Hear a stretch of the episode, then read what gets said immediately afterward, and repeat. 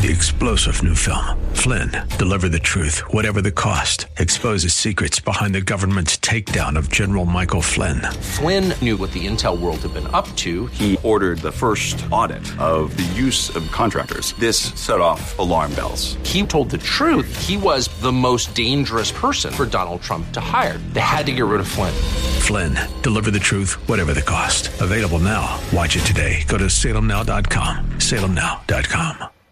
Welcome to the Situation Report today. This is the show where we do our very best every single week to give you the information you need to navigate an ever changing culture. Today we're going to talk about that word culture just a little bit. My name is Jeremy Stalnecker here with Chad Robichaux, and uh, always glad to have you with us wherever it is you are listening or watching from. Thank you for joining us.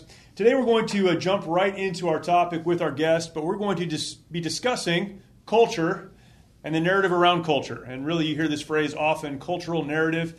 And we understand that the person or the group of people that control the conversation control culture. And we're going to talk about that with a great guest. Today, we are honored to have with us John Reid.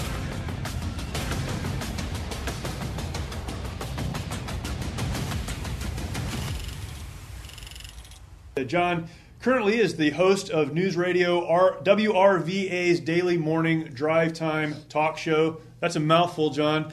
Uh, but John's background, his bio is fascinating. We were just talking about this a minute ago. And instead of trying to tell you myself what John has done, John, if you could tell us your story, I would love to hear it. Um, you've done everything from one end to the other, including being an Eagle Scout. So there's there's a lot of life there. Uh, can you share that with us? We'd love to hear hear your story, how you got involved in really this broader cultural conversation.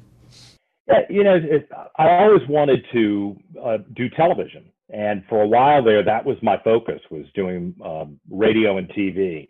And I managed to intern at a number of TV stations early on. Went uh, to Baylor University in Waco, Texas, which was uh, you know completely new for me to go to a state like Texas. I grew up here in Virginia, and my father was running for office here in Virginia, and I was like, I do not want to be the son of the guy running for office in my home state. So, you know, you, you break away from your family and you go to a place like Texas, which was interesting to me because it was one of the things I still love about Texas is their independent spirit. They truly believe they're another country just uh, with the moniker of statehood. you know, and I, I kind of like that. But when you talk about uh, a cultural narrative, Texas has that and their own narrative that that applies to them that they then spread. The acolytes who go all around the country spread that. I went upon graduation and worked in the press office uh, for former at that time former President Ronald Reagan in Los Angeles, and then started a 10-year career as a TV reporter and investigative reporter. Uh, I after a decade, I thought, do I want to read the teleprompter for the rest of my life? Heck no. Um, so I went to go work for Senator George Allen uh, in the U.S. Senate. Was on the Foreign Relations Committee. It was a great three or four years uh, at the Capitol. And then I kind of bounced all around the world working for the U.S. Chamber of Commerce and then later for a big public relations firm. And probably a lot of the folks who uh, watch this program uh, will know Kuwait. I was in, I was assigned to Kuwait and then um, to Bahrain for a little while, all during the Arab Spring. Uh, kind of a difficult time to to be in those regions, and and I tell you, one of the reasons I wanted to get back into broadcasting was I began to see in the time that I was in the Middle East the real deception that was taking place in the communication of what I would have expected, based on my experience here in the United States, to be just straight factual information. And I, I hate to, I don't, I don't want to do anything that inflames the situation in the United States, but I'll tell you, I, I see some parallels to the way the news is being presented here in the United States with either total spin or total deception to what I saw when I was there in the Arab Spring, where different groups of people looked to uh, subcategory news sources for their appreciation of what was going on in their society and their community. And either through omission or embellishment, they could be moved to vote a certain way, react a certain way, riot at certain times, love certain people, hate certain people. And man, when when I was in Bahrain and saw the effort to depose the entire royal family there, I mean, I'm not stupid. They're some of them are not the greatest, nicest people in the world, but they're sure as heck a lot better than uh, some of the zealots that would have taken over uh, and, and been, been very difficult. I came back home and I thought, man, I am seeing that same behavior from the media here. And then Donald Trump arrives, and then it was on steroids. It was uh, a media that would deliberately obscure certain stories, deliberately embellish certain stories, some things that uh, let's just take President Biden now. President Biden can make a comment that, you know, maybe if you're giving the guy the benefit, benefit of the doubt, he just slipped up and didn't use the right words. I mean, we all do that. I, I do four hours of radio every day, and not everything comes out as I would like for it to come out. So, you know, you want to give Joe Biden, Republican or Democrat, the old mindset in this America is give him give him the benefit of the doubt. Don't assume the worst. And I'm fine with that as long as we do it for both sides. But the things that Joe Biden says today, not to make this hyper political, are things that would have caused Donald Trump to be crucified. And I, I, on my program, I'm pretty honest with everybody that I'm a Republican. I've worked as a Republican communicator. I've, you know, I've, I've been with conservative groups around the world, but I'd like to uh, be even-handed in both my assessment of what's going on and me calling out the the mainstream press for not being upfront about what they're doing, whether they're obscuring something or embellishing it to try to uh, push people one direction or another. I wanted to take a minute to let our audience know about the work that we do through an incredible veterans nonprofit called the Mighty Oaks Foundation. Many of our nation's warriors struggle with the hardships of military service and reintegration back into civilian life. Often they leave broken homes in their aftermath and comprise one of the most at risk groups for suicide, with over 20 veterans who take their lives every single day. Mighty Oaks tackles this critical issue with our faith based peer to peer resiliency and recovery programs offered at no cost to our honored servicemen and women at beautiful ranches across the United States. Mighty Oaks has one of the highest success rates of any program available anywhere. Visit mightyoaksprograms.org to learn more about how you can make a direct impact in the lives of our servicemen and women to help them find a new life purpose through hope in Christ. Again, that's mightyoaksprograms.org. Witnessing the transformation that these men and women go through is absolutely incredible. There are no words to describe seeing warriors restored to the lives they were created to live, changing their legacies for eternity. Your support is needed now more than ever and will ensure that our programs are here for our warriors who are in desperate need.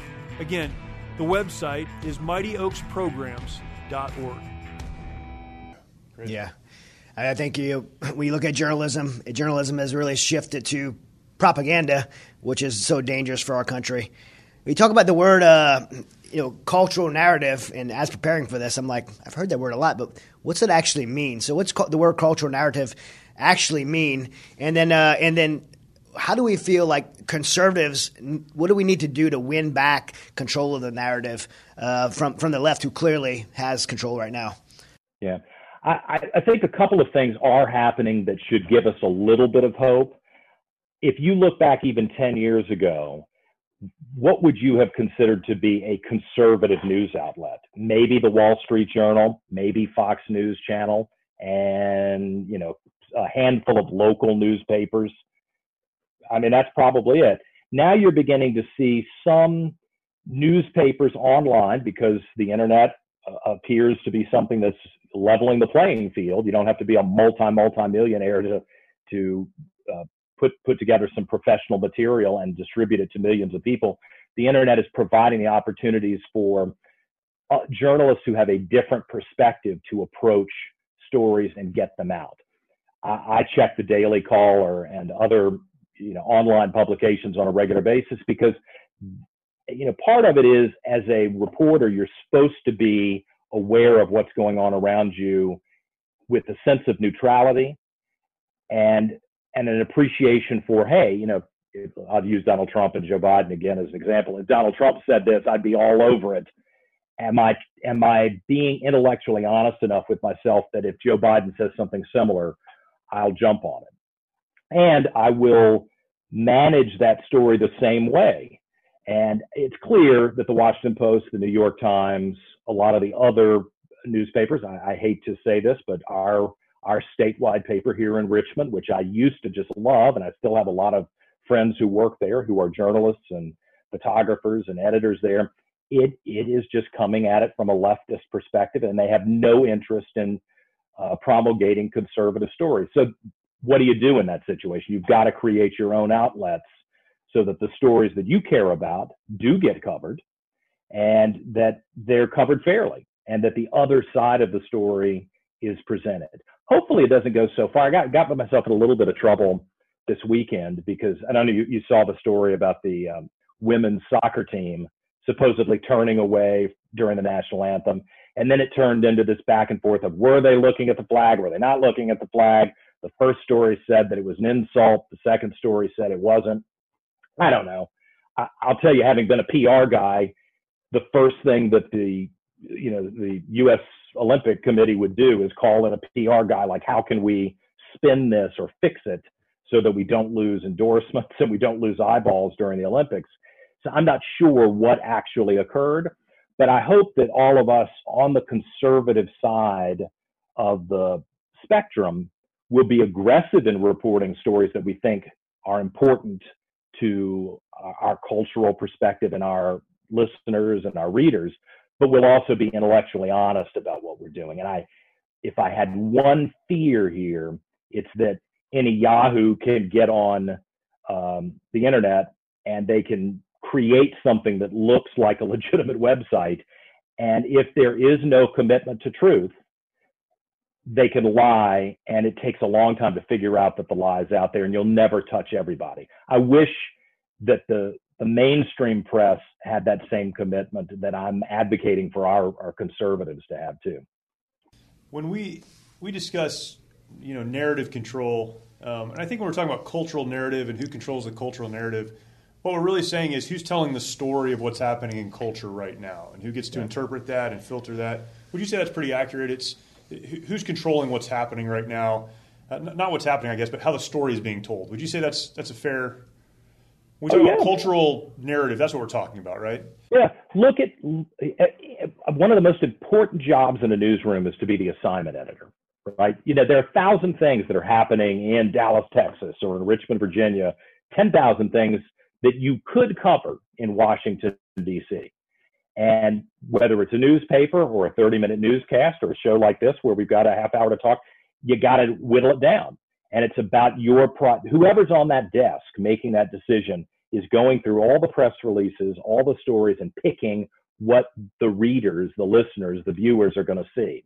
And it is I think there was a mindset of fairness that existed, I, you know, at least 25 years ago when I first started in journalism. Uh, I'm not stupid. They were they were pretty much all left of center people who were working in the newsrooms. I think that's who's attracted to that. But they were much more objective about the stories they were picking. I don't think that's the case now. I think it's totally a, a menu from the left wing interest um, intersection rather than the, the right wing. And, and thus, most of the population consumes news that drives that narrative. You know, for example, you if if there is a protest that involves violence in front of an abortion clinic today, it is going to be the lead story on the local news. It could well be a front page or regional story in one of the major national newspapers if there is an pro-life march with a thousand people and a prominent pastor who has 10 20,000 people you know signed up as members of their church that probably isn't going to make it in the newscast at all. And it isn't the difference between a peaceful protest and violence. It's the subject matter. And i think that's what's been lost in this discussion. I mean when was the last time you cut on the news and heard a right wing Martin Luther King or a left wing Martin Luther King. It, it just people of faith have been removed from the cultural discussion mainstream wise, and a lot of the right wing leaders, um, uh, Republican leaders, conservative leaders who are not politicians have been removed from that conversation too. So, how do we, instead of just playing defense against that, which is what most of us typically find ourselves doing, well, that's not true. That's not how it was. That's not. How do we, you know, in an offensive way, um, hold people accountable who are intentionally either misrepresenting the truth or just blatantly um, spreading, you know, falsehoods locally, nationally, and globally? What what can we do in an offensive way to get the narrative back? I guess is the kind of the heart of the question. Yeah. Well, here's the nice answer, and this is what I hope will work. I was a reporter for you know 12 years. It didn't bother me at all when someone came up to me on a story and said, "Hey, do you know the scoop here? Do you know what's going on behind the scenes? Let me tell you what's going on behind the scenes." And I think a lot of people are scared of reporters, or they, quite frankly, they hate reporters so much that they're not willing to talk to them. And I don't think I'm naive, having been around these people a lot. I think many of these reporters, especially the you know the, the kind of the ones who aren't looking for a byline and they don't want to be on MS, MSNBC every night, you know, they just want to do solid work. If they are approached by people who are associated with these stories to share with them a different perspective with an email, a phone call, a personal conversation that doesn't start with, hey, I hate you, you know, that starts with, let me give you the background here. We may have some influence in the way these stories are covered. Not from all of them. I mean, I dealt with some when I was a PR guy in DC, where I always started out with the idea that they were going to shoot fair. And then I unfortunately found out that they weren't. And then, then they went into a different category. So I think, I think engaging with that press corps is uh, the, the first thing to do, and we should try that. Secondly, uh, there are a lot of groups that are beginning to, as I mentioned, generate their own content, and I think that's important. Um, I, I, talk about this a lot on my show every morning. Um, conservatives and conservative business owners and big business they're they're all scared of left-wing activists because left-wing activists do exact revenge on people that they think have crossed them. Uh, I don't like that. I don't. I don't think that's healthy in a civilized society and in a in, in, in the type of society, free society that we want to live in. We should be able to share our opinions without getting hammered. But big business and conservatives and local business they're scared of the left wing activists. I think that maybe we need to flex a little bit here and say, you know what, conservatives are at least 50% of the society, maybe a little bit more, probably a little bit more. And if you don't represent us well, we're going to let you know it. And it might hurt your bottom line a little bit. I, I don't like the whole uh, uh, boycott thing. You know, they could do that to me. In fact, people have tried to do that to me with my radio show. So I don't want to advocate that, but I do think letting businesses know how you feel, whether it's the newspaper or those who were the big advertisers for the newspaper, that's got to have an impact. It seems to be working for the leftists. Yeah, yeah, I, I, I like to speak up when I can. Speaking of that, you know, the the media isn't the only. Pr- people being influenced by the left. Uh, as you said, corporate America is, and I, you know, I kind of believe that corporate America has really just they bet on leftist ideologies being the way forward and, and going to stick around. So they've kind of put all their chips in to get behind leftist ideologies. I mean, we see companies like Nike and and uh, you know and and everybody jumped on the Pride Month bandwagon. Everybody's logos turned turned rainbow, and you know it, it just uh, it seems to be the corporate America uh, has went went along with this being woke uh, mentality and uh, I think they really believe that that's the majority of America. Uh, how does how does the rest of the country um, overcome overcome that with these leftist institutions? How's left the rest of the country uh, able to let these companies know and, and that that's not where they, you know, that's not where their beliefs are. Yeah. Well, the the financial incentive or disincentive is important, but it's so awful. You know, I worked for President Reagan post White House, and I remember thinking, man, uh, the Berlin Wall is coming down. The Soviet Union is breaking up. We've won. We've won. So somebody like me, I'm 50 years old now. I was 20 something when I worked for President Reagan. I look back on that and I was like, you know what? We, we, and, and I include myself in this bunch. We took our eye off the ball. We thought we had won and we weren't paying attention to the growing crisis in our own culture because now you've had 20 years of HR managers who, you know, I mean, who, who goes to school to get a degree in human resources? In general, it's people to the left of center, probably way to the left of center, and they are selecting people for management roles and senior positions who represent their their policies, their philosophies. So now we've kind of reached, and, it, and it's like cold water in my face the last couple of years. We've reached a place where a lot of these C-suite managers and executives um, have been indoctrinated into the woke philosophy, and that is a part of their uh, that, that's a part of their mindset, the way they run their business. You know, it's it's funny the the the rainbow thing with um, Gay Pride Month in June. Man, I used to say, what's Chick Fil A doing? Chick Fil A, you probably want to sell chicken to everybody, right? So why are you, you know, why is anybody even associated with the company wading into the culture wars, even if they believe very strongly about it? That that's kind of the America I grew up with. Probably you too, right? You know, there's a business doesn't wade into anything that will polarize part of their audience. And I think we need to accept that ain't for the arrangement now. That's you know, it's changed. So I, I yeah, just sell running shoes and don't talk about China. To be honest with you, yeah, we make them in China because they're cheaper there. That's what. That's why we're not getting into the domestic politics instead of doubling down on endorsing communist China or uh, I mean, personally, I don't think all these companies should be taking the month of June and rebranding everything that they do. I'm, you know, right or wrong, a lot of a lot of people don't need to have that as a part of their regular conversation. I think that's fair, and it's.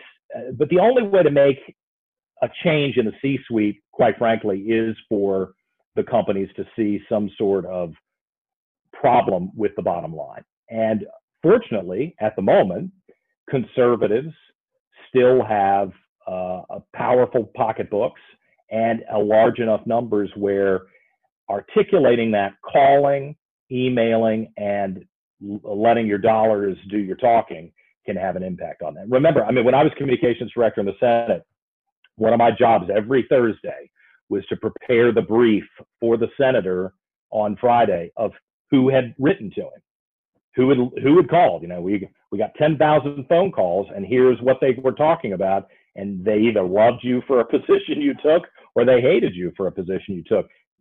I'm not saying that he would change his mind based on that, but it's important for people to know as they as they plot the future how that's playing. And a lot of conservatives, I think, are not activists. They don't want to pick up the phone. They don't want to hit that uh, send button on an email.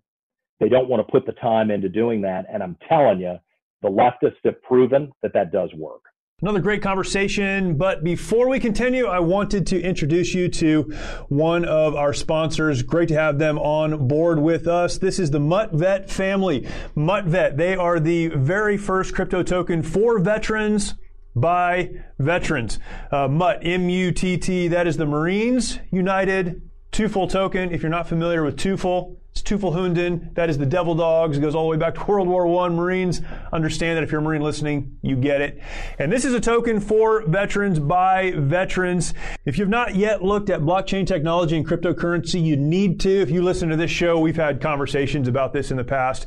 This is not financial advice. I'm not a financial advisor, nor would I encourage you to do something just because I tell you to. but if you haven't looked at it, uh, certainly this is a conversation taking place globally and you need to take a look. And this is a good place to focus. If you are interested, uh, I would certainly encourage you to go and check out MuttVet. For those that own this and participate, the MuttVet family may occasionally reward its holders with airdrops, new holder referral bonuses, as well as donation incentives. Uh, there are so many places that you can get involved in cryptocurrency, and I would encourage you to take a look at MuttVet, www.muttvet.com. John, I sometimes wonder um, what Ronald Reagan would say right now if he were uh, still here and on this side of critical race theory and uh, the gender issues and all this culture stuff we're dealing with right now. I wonder how he'd communicate through that because uh, he had such a, a, an ability to communicate across the aisle and to somehow make both sides understand that there was a center that we needed to agree upon.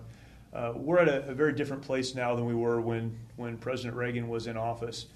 Uh, but what do we do? I, and this isn't about making everyone think the way that we think, but how do we communicate across the aisle? How do we uh, come to some kind of an agreement in culture that there is a center and we need to learn how to get along and learn how to communicate with each other? What do we do to kind of move that ball forward? And the Reagan question, I think of every morning because here I've got this platform with the radio show. And so many times as I get ready for the show, I'm thinking, oh man, we are losing. We this is terrible. The stories that I'm talking about are terrible stories. You know, uh, the the uptick in crime. We had 10 people killed in shot and killed in Richmond last weekend. So on on Tuesday morning when we came back on the air, I'm thinking, all right, how do I talk about this in a way that lays bare the ugly reality, but still gives my listeners, whether I've got them for 10 minutes or an hour or the whole four hours of the show, at the end of the program, they're not devastated and giving up on society. They actually want to engage in a positive way. And I, you know, I, I, I think that was one of the great communication elements of Ronald Reagan was think about it, the 70s were pretty lousy, especially the end of the 70s, economically, socially. Things were not going well in America. And while Jimmy Carter, President Carter, probably was a decent person, he was not able to rally the public to greater things, to noble aspirations, to work hard and have faith in the country and in and, and in themselves. And I uh, is one of the reasons that I like you guys at Mighty Oaks. I'm telling you, is every interaction that I've had with anyone associated with you, and uh, the documentary that you did, the the the mailers that you send out, the things that you have uh, on on the internet. There's some tough, really um, devastating issues that your folks are dealing with, but you're always shining the flashlight like, here's the direction, here's where we go. Here's where we get out of this. And I think doubling down on a lot of the traditional values that we've had uh, in this country, uh, explaining why capitalism works, uh, explaining the importance of family. Um, I, I, think people are going to get that. All too often, and I, I got to watch this myself, we come across as angry white guys. you know, that's the label they've given us. And I have to look in the mirror at the end of the show and say, was I, was I an angry white guy, a stereotypical angry white guy today? Or uh, was I, uh, I'm not sure that I'm ready to be the senior statesman, uh, elder pastor at the church, not ready to take on that role, but was I shining the flashlight as you all do to show people, hey, the, the cave is coming in around you, the tunnel is collapsing. Here's how we get to the other side. Yeah. That's awesome. Yeah. Thanks for say, thanks for saying that too. By the way. Yeah, it's it's interesting because we talk about that a lot. It's it's one thing to point out the problem. We know there's a problem, um, but the real question is what is the solution? And yeah. I think if, if we're not able to do that, then we lose. It's kind of all a of these arguments. Deliberate decision we make as an organization is we're always we're always going to point to the solution. We're never going to just you know just talk about the problem. Yeah. And and when it comes to the country, the solutions are there. I mean, we've got there is a group that's trying to discredit everything that has worked in this country. And that's a real challenge. That's a that's hand to hand combat there. They do want to undermine everything that we believe in that has been successful. Uh, I, I think that we can hold up a lot of stories for the minority community, for women, for gay men and women, for you know, you pick whatever group appears to be subdivided in this country and relegated to minority status. I think we've got uh, data and anecdotes that will give them hope that we can help them to that light. I, I, we just gotta we just gotta stay focused on that, not react in an angry way. I believe I believe that's you know one of the things that needs to be communicated is that's what America is. You know, like one of the things that really chapped me during this uh, great Gay Pride Month was not the, anything towards gays or towards but it was seeing the rainbow flag flown next to the American flag. And the reason it bothered me, not because of the, the rainbow flag bothers me, it, it separated a group of people in our country that have the same liberty and, and, justice provided for them under that red, white, and blue. They don't need another flag. That flag, that flag includes them. That flag in, includes white people, black people, yellow people, brown people, rich people, gay people. That flag includes freedom for everyone. And anytime you you put something next to that flag, you're saying it's not enough, and in in the in that this country is uh, is divided, and it's not. I completely agree with you, and I don't. We didn't talk about this in my bio, but I'm a gay guy, and I had the same reaction you did. I don't want to be subdivided out. Uh, you know, there's certainly situations that I could share with you that have been unpleasant. That you know, I've probably lost some jobs because of that. Okay, I mean, people lose people lose opportunities for a variety of different reasons, and I regret that. But I still believe that that American flag, that American promise applies to me. And I think we're getting closer and closer to where that issue, when I say it and articulate it to a group like your audience, it's not a disqualifier unless I want it to be, unless I want to walk away and, and, uh, and behave in a way that drives people away from me. Yep, it's it's you're exactly right. It's that flag is inclusive of, of everyone, um, of all beliefs, of all religions, of however we grew up and however we choose to live. That, that's inclusive for all of us, and that's that's what I, as a veteran, that's what I fought for, and yeah. uh, and that's what that flag stands for. And that's what we need to get back to. John, yeah. uh, spoken so well. I think you're exactly right. It's you know, we have problems. Let's figure out what the solution is and move there together. Um, yeah. Man, appreciate your insights so much. Uh, where can people follow you, find out more about you? Uh, I was on your Facebook page earlier. You've got a lot of commentary there. Uh, where do you want to point people to so they can follow what you're doing? I'm always trying to drive up my numbers on Facebook until you know Donald Trump creates something that's perfect where we won't get bumped. And I have not been blocked. I've not been suspended. I don't know. Maybe they're not paying close enough attention to me, or or I am walking the line and not getting myself in trouble. But the John Reid Show, WRVA on Facebook.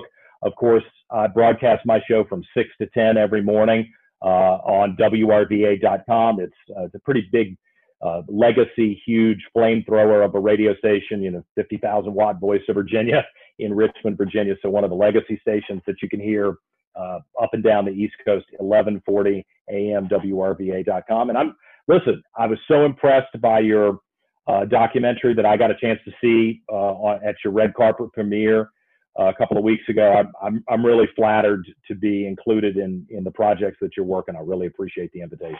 We're so glad found out you were there. So. Yeah, it's uh, you know something else we could talk all day, and we're going long now. But um, you were um, with uh, the Iraq and Afghanistan Veterans of America for a while, and so uh, uh your connection to us and, and, the work we do in veterans is uh, yeah. man appreciate the work you're doing and, and being out on the front lines on that. Thank you for doing it. Yeah. I was. It was one of the best periods of time in my life. I worked real hard uh, in with a team at IAVA on the suicide prevention bill that went through the Senate. It was a token amount of money. God, I wish we could have gotten more money, but it it was it again. It was cold water in my face to see what vets are dealing with when they come back, and how often it. I mean, it's just easy to ignore. And if anybody deserves the attention of the federal government, and the financing of the federal government, it's the folks who put their lives on the line. And I, I consider it to be one of the highlights of my career to be able to to play some small part in trying to shine attention on that issue and get get some money to help people. John Reid, thank you very much. Hopefully, we can do this again soon. I'd love it. Thanks, guys. So thankful for John's perspective on these issues. Uh, man, such a diverse background that really there probably is no one better to speak on culture and controlling the narrative. I'm glad we could have this conversation. So, so many wonderful things were said, but I want to boil down just a few key thoughts for you in today's situation report. First of all, we understand that someone is controlling the narrative. What does that mean? It means that the story that is being told about culture is being controlled. It's being controlled often by individuals or groups of people who may be opposed to you and to me in terms of philosophy and how we understand the world. So we have to understand there is someone controlling the information that we are receiving. Uh, what do we do about that? That's number two. We must stand up for what we believe in. And again, John explained this in, in terms that we can understand. This isn't about being rude or unkind. This is about simply standing up for what we believe to be true. We have to use the voice that we have been given. Again, this is a point we come back to uh, again and again and again. But finally, he wrapped this up so well. What do we do as we're standing up for what we believe in? We need to learn how to point to the light, as John said. Uh, we may have different opinions and different views. There may be two sides to the narrative that is taking place. But the best way to find the middle, the best way to find the common ground with other people, is to acknowledge that there are problems, to identify the light or to identify the solutions, and to begin moving forward toward those solutions together. There is a path forward, but it's going to require a tremendous amount of work and focused communication, but we can do it. And that is today's situation report. Again, thank you for watching. Thank you for listening. We will talk to you next time.